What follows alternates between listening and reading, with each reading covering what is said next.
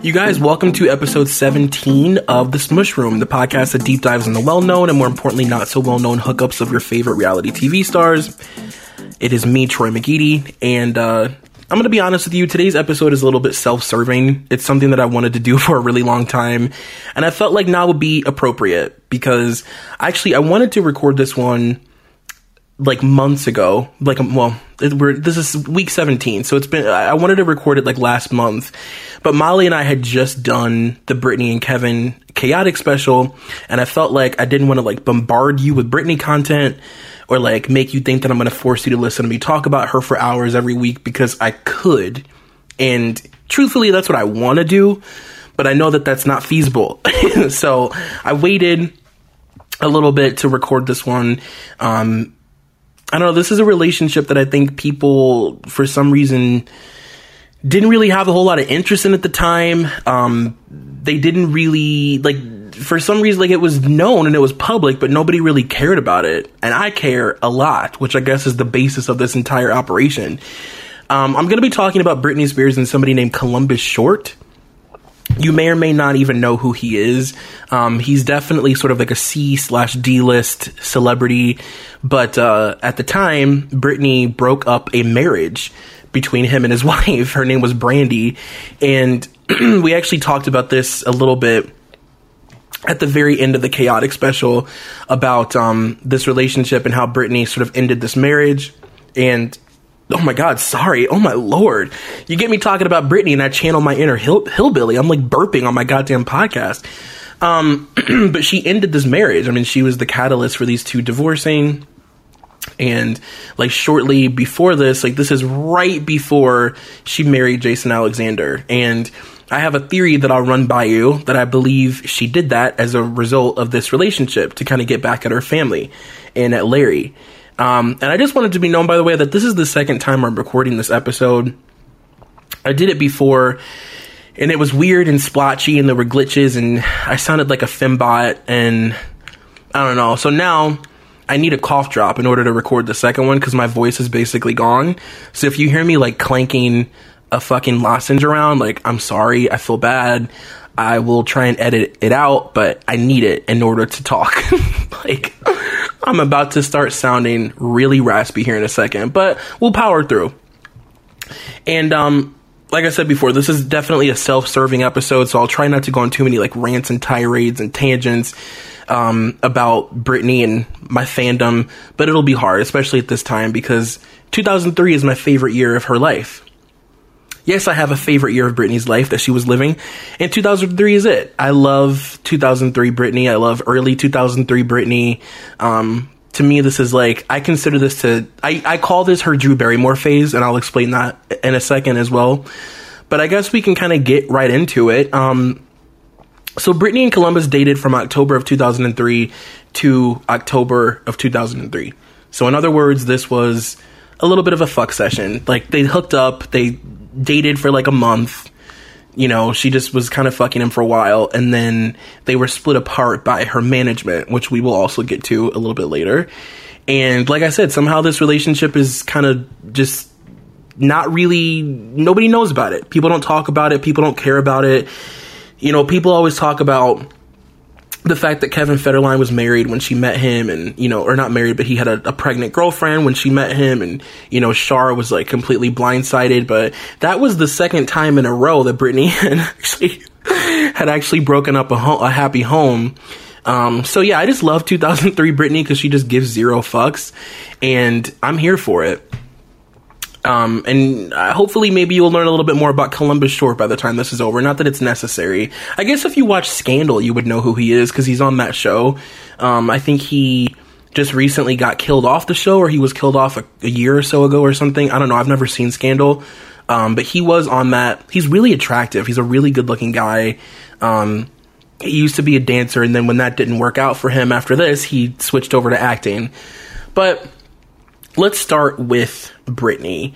Um, like I said before, 2003, I consider to be the Drew Barrymore phase of her life because she was on this like sort of road to self discovery, and you know, it would eventually lead to her a, a inevitable breakdown. Like it, it led to this very dark, sort of destructive path. But in the very beginning, it was rooted in just a very innocent, sort of natural desire to, I think, be young and carefree and just figure out who you are and who you want to date and who you don't want to date and who you're sexually attracted to and who you want to fuck and who you who you are. She was just young and kind of feeling herself and this was a period where she was taking a break and I'm saying that with quotes because there's no such thing as a break in Britney Spears' life, but she was taking a break from her career to kind of like focus on herself. And this was also a period of her being very unlucky in love. You know, she was dating around a lot, and I think she had really lost control of her public image at this point. Um, there were a lot of men that had a lot of opinions about her at this time, and they were sort of using her. She was already on this crazy media circus and this crazy sort of train and there were a lot of men who were using her name to kind of keep their name going. So she had a lot of people saying shit about her in the press, and you know she had just broken up with Justin Timberlake. It was a really transitional phase for her, and I don't think she was ready for it, and I don't think we were ready for it. I don't think we were ready to see her in that light. I mean, not even a year prior, she was still technically a virgin according to her people. They were still trying to hold up that virginal thing. And you know 2003 like this whole sort of era is when she was forced to sort of deal with that because she was not a virgin. Um, and they were basically like okay so we have to address the fact that everybody knows now that you've definitely had sex. Um but yeah, I just want to kind of really quickly start by running through like where she was career wise at this point and like really to kind of pin like to pinpoint how famous she really was. Because I think people when you talk about her at this time i think a lot of people you'll hear people say like oh she was the most famous person in the world blah blah blah blah blah and the most famous person of the decade and so on and so forth. And I think that, that those phrases kind of fall on deaf ears only because we hear them so often. Like you so often hear people talk about like how famous she was and blah blah blah. But I mean really like I want to like break it down and like really get into what was going on in her life during this alleged break in her uh in her career where she was supposed to be taking time off. And like I said earlier, 2003 is my, in my opinion, the greatest year of her life. It was the funnest. Um, she was just kind of out being fancy and free and doing whatever she wanted to do. And it was the, the first time I think that her career really started to over, to be overshadowed by the personal stuff going on in her life. the stuff with her relationships, with her family, um, her drinking, her like using drugs, her partying, all of that stuff sort of took a front seat seat for a while.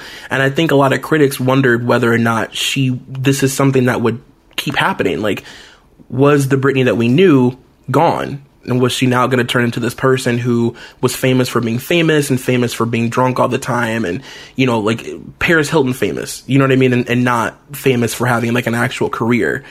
And she was becoming a huge tabloid target, especially, you know, as a result of her breakup with Justin. You know, I think she was really just in, enjoying the attention that she was getting from having that terrible breakup and I think she was enjoying the attention she was getting for doing other things. I think she thought that going out and being with men and going to clubs and being drunk and and and appearing to be happy and not, you know, phased by him breaking up with her. I think that she thought she was sort of like winning. Like that was her way of showing him like, oh no, I'm beating you. Like I'm, I'm the happy one. I won. I, you know what I mean? I'm out with Colin Farrell. I'm out with Fred Durst, which we'll get to in a second here. You know, I think that was her way of sort of showing like I'm the winner in this. I don't look stupid. I don't mind that he released that song about me. I don't care.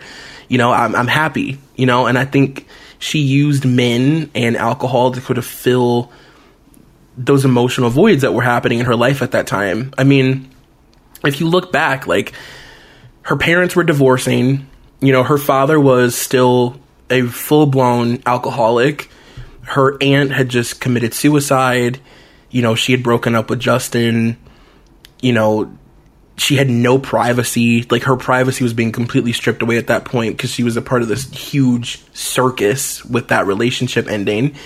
And like I said, I think she started using substances and men to kind of fill those voids and just kind of block out what was actually going on. Which just further proves my point that I've always said about her. And like actually, um, on one of our new emotionally broken psychos, uh, pa- uh, pages. Jesus Christ. Um, you can tell that I've done this already now. I'm sorry. My energy was so turned like 20 minutes ago. Um, one of our new podcasts, The Emotionally Broken Psychos with Kara Berry and Ryan Bailey about, uh, Kylie Jenner's new reality show that's premiering, I want to say on the 23rd of August. I could be wrong, or maybe it already did premiere. I'm not sure. I should have checked that before, but I heard Kara say that, you know, she um, compared Kylie to Britney in the sense that they're two people who have been famous their whole lives and they don't know what it's like to not seek attention and not receive attention and they don't want to exist in a world where they don't get it even if they think they d- they do. And I actually completely agree with that. Like I think a lot of the issue with these people, like you look at somebody like Justin Bieber who claims to like not want the attention and he wants to be left alone, but then he does really outlandish things so that people talk about him because I don't think he if they get like a, an ounce of not being talked about, I think they lose their shit. You know what I mean? I think they seriously just lose it because they don't know that world. It would be the exact same for us. I think like if all of a sudden every single thing you did was blown up and you were in tabloids and talked about by millions of people, you would freak the fuck out and you would want to retreat back to what you know, which is not being talked about in that way. And I think that for them, it's the complete same, but just reverse, where they just want to retreat back to what they've known and what's always made them feel happy, which is being constantly, you know, fulfilled and uh, what's the word I'm looking for? Validated by media coverage and by attention and fans and people throwing shit at you on stage and selling out your arenas for you and listening to every word that you say and wanting exclusives from you and wanting to buy your product and like all that bullshit. um, but yeah, I think that they definitely kind of have that in common. Oh my god, I should like drink a coffee or something. My energy is so low now. I feel bad. We're only 12 minutes in though, so I can kind of pick it up. I'm gonna pop another cough drop in my mouth. Please excuse me. I'm 97 years old. Um, and in 2003, Britney had also released her critically acclaimed at this point now, In the Zone, which, in my opinion, is the most important and the best album of her entire career. I think In the Zone is her greatest work. I think it's her biggest accomplishment. I think all of her albums up to that point had had, you know, huge cultural cultural impacts obviously and had been very important for different reasons.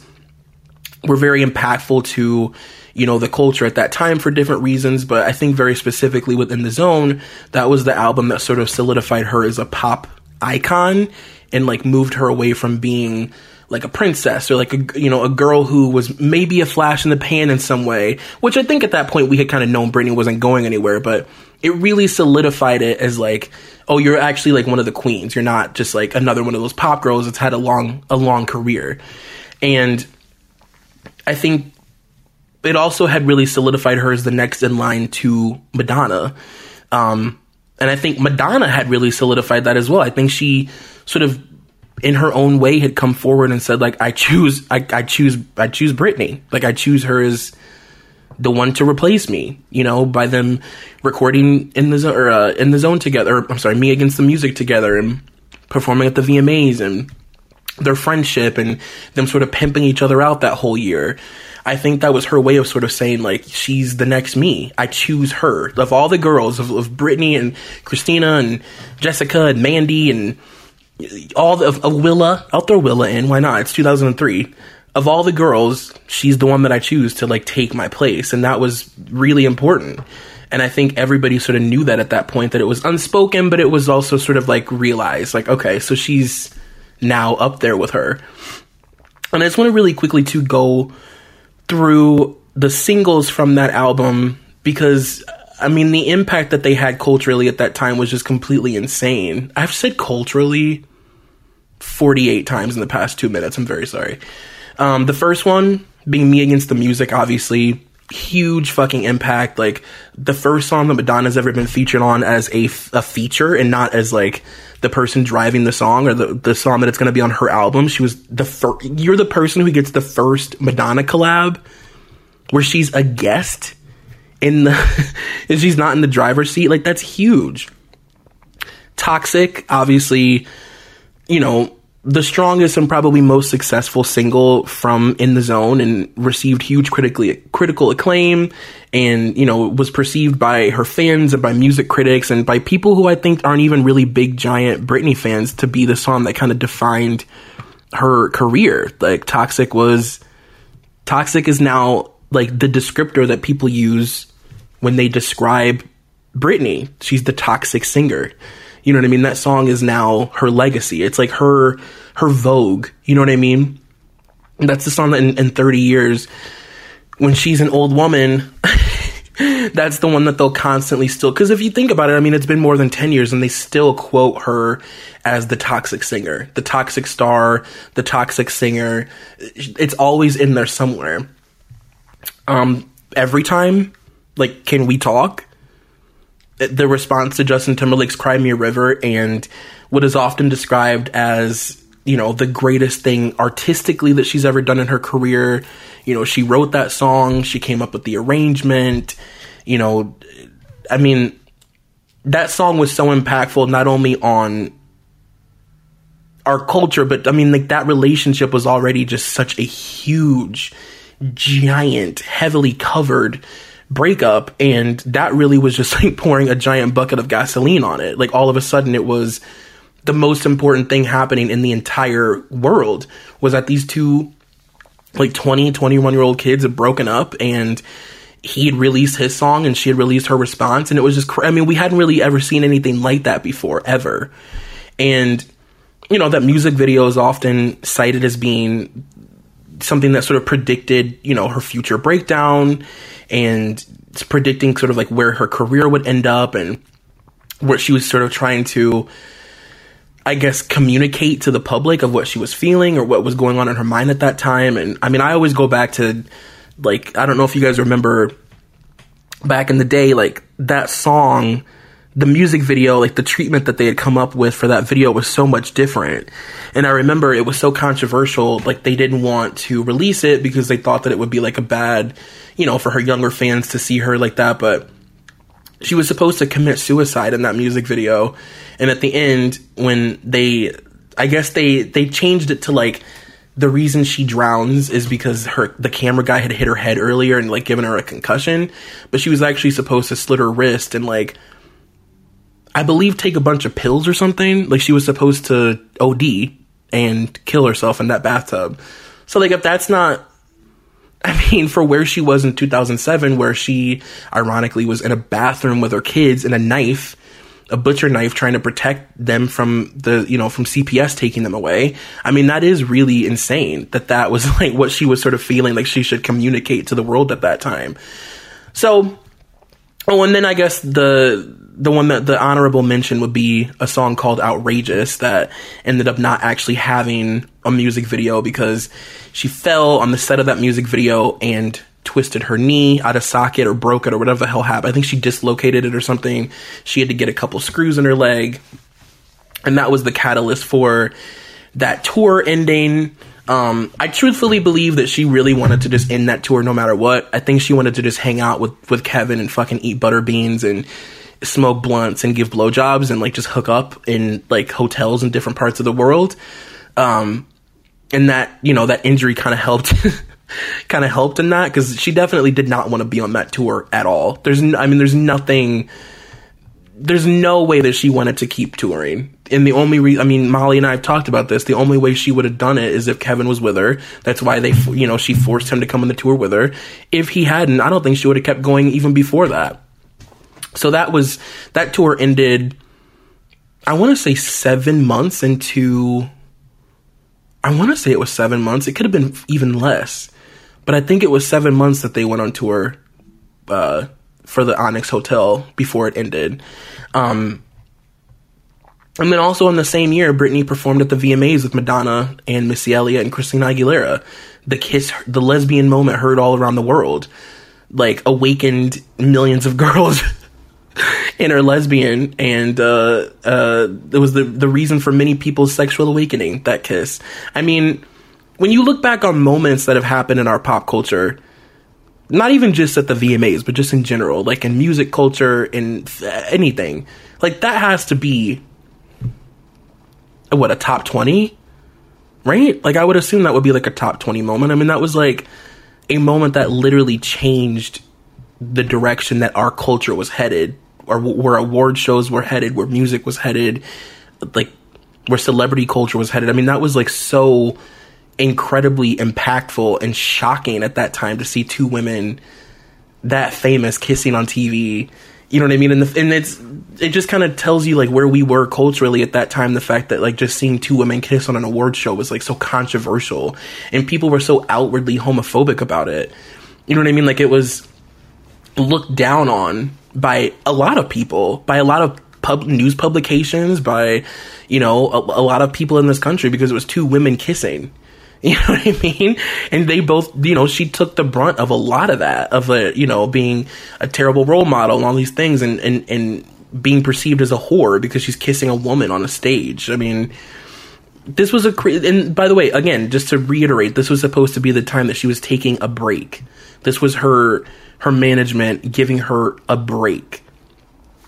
And, uh, I also just want to really quickly kind of go through what was technically considered to be the break period in her career as well, and what was going on during that time. Um, now that was like music wise. Now we're gonna go through like the scandals, the scandalos, because there's a lot happening. There's a lot to get through. There's a lot to discuss. We have Fred Durst to talk about, which I can't. Like my energy, 20 minutes, like an, an hour ago, when I talked about Fred Durst, was through the goddamn roof because he angers me so much. He's such a disgusting slut pig. Um, but yeah, so obviously, you know, she had just broken up with Justin as we discussed before, and the Cry Me a River video was released. He had basically blasted her all over the media. He was going on Howard Stern and talking about, you know, how they had sex and what her body was like and, you know, smell my fingers and blah, blah, blah, which I'm sure you all know. I don't really need to go into like full detail with that, but you know, I mean, he was just being a complete fucking asshole. And I have a quote here from Rolling Stone that you know when they which I don't know why this Rolling Stone interview was not more uh is not more popular because I don't think she was on the cover of this one in 2003. Actually, I'm going to Google it really quick while I'm doing this. I don't know. I don't think she was on the cover of it, but there's an interview in here that's like really fucking good where she talks about you know him calling her to basically tell her that he was going to release the video. So she said I'm gonna break it down right now, okay? You want the scoop, you want the truth, here it is. He called me up and asked me if it was okay. I can't believe I'm telling you this right now, but who cares? So he called me up and wanted to supposedly get back together or whatever, but behind it was, and by the way, you're in a video that's coming out. That kind of got slipped in. And then he said, Don't worry, it's not a big deal. So the record label called and said, If you want to change this, you can. I had the power to say no to the video, but I didn't because I thought, hey, it's your video, so whatever. And then the interviewer asked her, like, well, had you seen the video or like, what did you think about it? And she said, I hadn't seen it. And then it came out and I said, I should have freaking said no to this shit. I was like, whoa, what is going on right now? And then she basically contacted him and said, why did you do this? And he said, he goes, well, I got a controversial video. And I was like, yeah, you did. She clapped her hands as if a dog had just performed a trick. And she said, yay for you. So he got what he wanted. She cleared her throat and said, I think I looks, I think it looks like such a desperate attempt personally, but that's, but that was a great way for him to sell a record. He's a really smart guy. He's really smart. And she sort of like chuckled.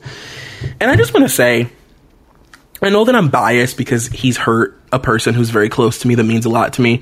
Um, but I fucking hate Justin Timberlake. I've always hated Justin Timberlake. I don't think he's funny. I don't think he's charming. I don't think his SNL appearances are so fucking out of this world that people need to like lose their shit and buy the box set for the season that he was on. Get a grip. He's not that funny. Like he's okay. He's not like that great. He's not he's not like some fucking comedy legend. Like he's a douchebag. I think the reason that I think that of him is because I remember being younger and constantly seeing those video clips on like you know behind the music and stuff on VH1 when they would talk about like in like a Mickey Mouse Club when they would talk about like where these people came from and like whenever they would do bios on Justin Timberlake they would always show him uh, as a child in pageants because I don't know if you realize this or not but he is a child of pageantry like he's a southern pageant child and I just picture him in like his fucking Wranglers up to his neck and his goddamn cowboy boots and his rhinestone cowboy hats, like rooting and tooting all over the stage with his finger guns, thinking that he's charming and cute with his Jheri curl. And he's not. He's not cute. He's not charming and he's not funny. To me, I don't really get it. I know people love him. I just feel like he is a spell over this country and he's had a spell over you guys, not me, for like 20 something years. And like during a certain period of his life, I totally get it. I thought he was really charming, really cute. He was the hottest one in NSYNC without any doubt. But then he became like such an asshole and he took himself so serious. And I don't understand how you can take yourself that serious and also consider yourself to be this like comedy guy. You know what I mean? Like he looks at himself as like this iconic legend. Like he he's so self-important and self-involved and it's such a huge deal to get Justin Timberlake to sing, but at the same time, he's also like an attention seeking little. Okay, I'm getting insane. I'm really exposing a side of myself to you guys. See, about 10 minutes ago, I was not feeling very perky, and now all of a sudden, I'm like standing up and pacing and like smoking. Like, he just triggers me. I just, I've never liked him. I've never understood the appeal. I, I just, I don't get it. And then uh, that was definitely solidified at the Oscars this year when he was like fucking rooting and tooting like he was in, in pageants behind Jessica Biel. Like when they were photographing her and he could not just like give her her fucking moment. It had to be about Justin Timberlake. Let me also just add, by the way, I feel like Cher in Clueless right now when she's like going on that tirade about about the about uh partying with the Haitians. So I've also always had an issue with the fact that he allowed Janet Jackson to just fully go under and get fucking attacked in this country after the Super Bowl. He never came forward and said anything about the fact that they both were involved in that. You know what I mean? And like he did that. Like yes, and we all know by now that he was supposed to rip off her cup and it was not supposed it was there was a whole thing involved and he ripped off too much and he took her whole thing off and he her titty popped out. We all know that by now. But like he just let her be blamed for that. And what did she even do? He pulled it off of her. She was exposed all over the goddamn world at the Super Bowl with her titty out. And she got blamed for it. And he never one time came forward and said anything to try to help it. And to me, like, that's the kind of guy Justin Timberlake is. He's an opportunist. I need to breathe. Holy shit. so I don't like him. Um, uh, moving on though. So she also during that time during her break, she uh, opened up a restaurant. I don't know if you guys remember this or not, but it was a restaurant called Nyla, and it was supposed to represent New York and Los An. I'm sorry, New York and Louisiana. Louisiana being where she's from, New York being where she was living at the time. It was supposed to be this sort of like Southern fusion New York restaurant. And I don't know who was responsible for this, but this was a definite misstep in her career. Like, I don't know. I, I, I in my mind, I, I picture that somebody like pitched this and probably thought that they would be able to just kind of attach her name to it without her ever having to be there or do anything. Um, you know what I mean? The concept does sort of sell itself. Like New York Southern cuisine would be cool, especially in 2003 before like the entire fucking world was, we were all foodies and taking pictures of our food. I get it. But it just didn't work out. Like there were, somebody had taken pictures in that restaurant of like, dented cans and you know expired food um things in the refrigerators there that were having like mold grow on them and stuff all stuff that she had nothing to do with, but like obviously took the blame for because it her name is on it. So the restaurant ended up closing after seven months and it had uh, you know a ton of bad press and bad reviews like public health code violations like that they weren't passing that were in the new york post. I mean it was just a really terrible terrible idea to open that restaurant in the first place. And that same rolling stone interviewer asked her like why she got involved in that or what the deal was and she basically said i don't know what the hell was going on with that she said I know, she said, I don't know why we ever did that, to be honest with you. It was just something a business manager wanted to do, or something like that. Um, and then the person kind of kept pressing her to talk about it, and she, like, didn't want to, and she said, excuse me, she said, uh, why don't we talk about my new music and, and, like, not focus on this restaurant? And the person, like, kept pushing it, and she goes, to be honest with you, it's a restaurant, and I don't really give a shit. I don't know why that made me laugh so hard. Um, to be honest with you, it's a restaurant. I don't really give a shit. Like that should have been a thought maybe when they had gone into business with her opening a restaurant, but that's just me. Um, and I also wanted to kind of circle back to this story that I find really interesting that I think really had a huge impact on her career at that time where okay, let's like get into this now. So she had basically been. She wasn't photographed, but there was a source that had claimed that they had seen her at a club in Miami called Crobar, snorting coke. You guys, I hate to cut you off, but at this point, I think you know the drill. You got to be a Patreon member to hear the remainder of this episode. So, go to patreon.com slash ebpsychos. At that point, you will uh, be asked to donate, and then when you donate at this level, you'll get this podcast, you'll get the remainder of all the episodes every single week. You'll get Liz Bentley's Feathers in My Hair, which is the Teen Mom podcast. Um, you'll get me and Molly's uh, Britney and Kevin Chaotic special. You'll get all the stuff that Molly does exclusively through Patreon. It's well worth it. And also, if you're not a member of our Facebook group, go to mollyandthepsychos.com. It'll take you straight to it. And uh, all we do all day and all night is talk about reality TV. It's super fun. So, like I said, patreon.com slash ebpsychos and mollyandthepsychos.com.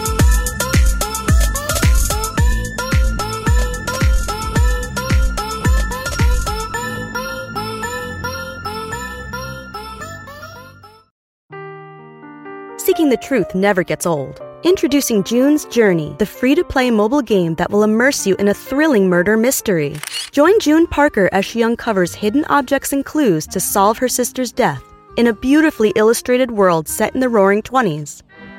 With new chapters added every week, the excitement never ends. Download June's Journey now on your Android or iOS device or play on PC through Facebook Games.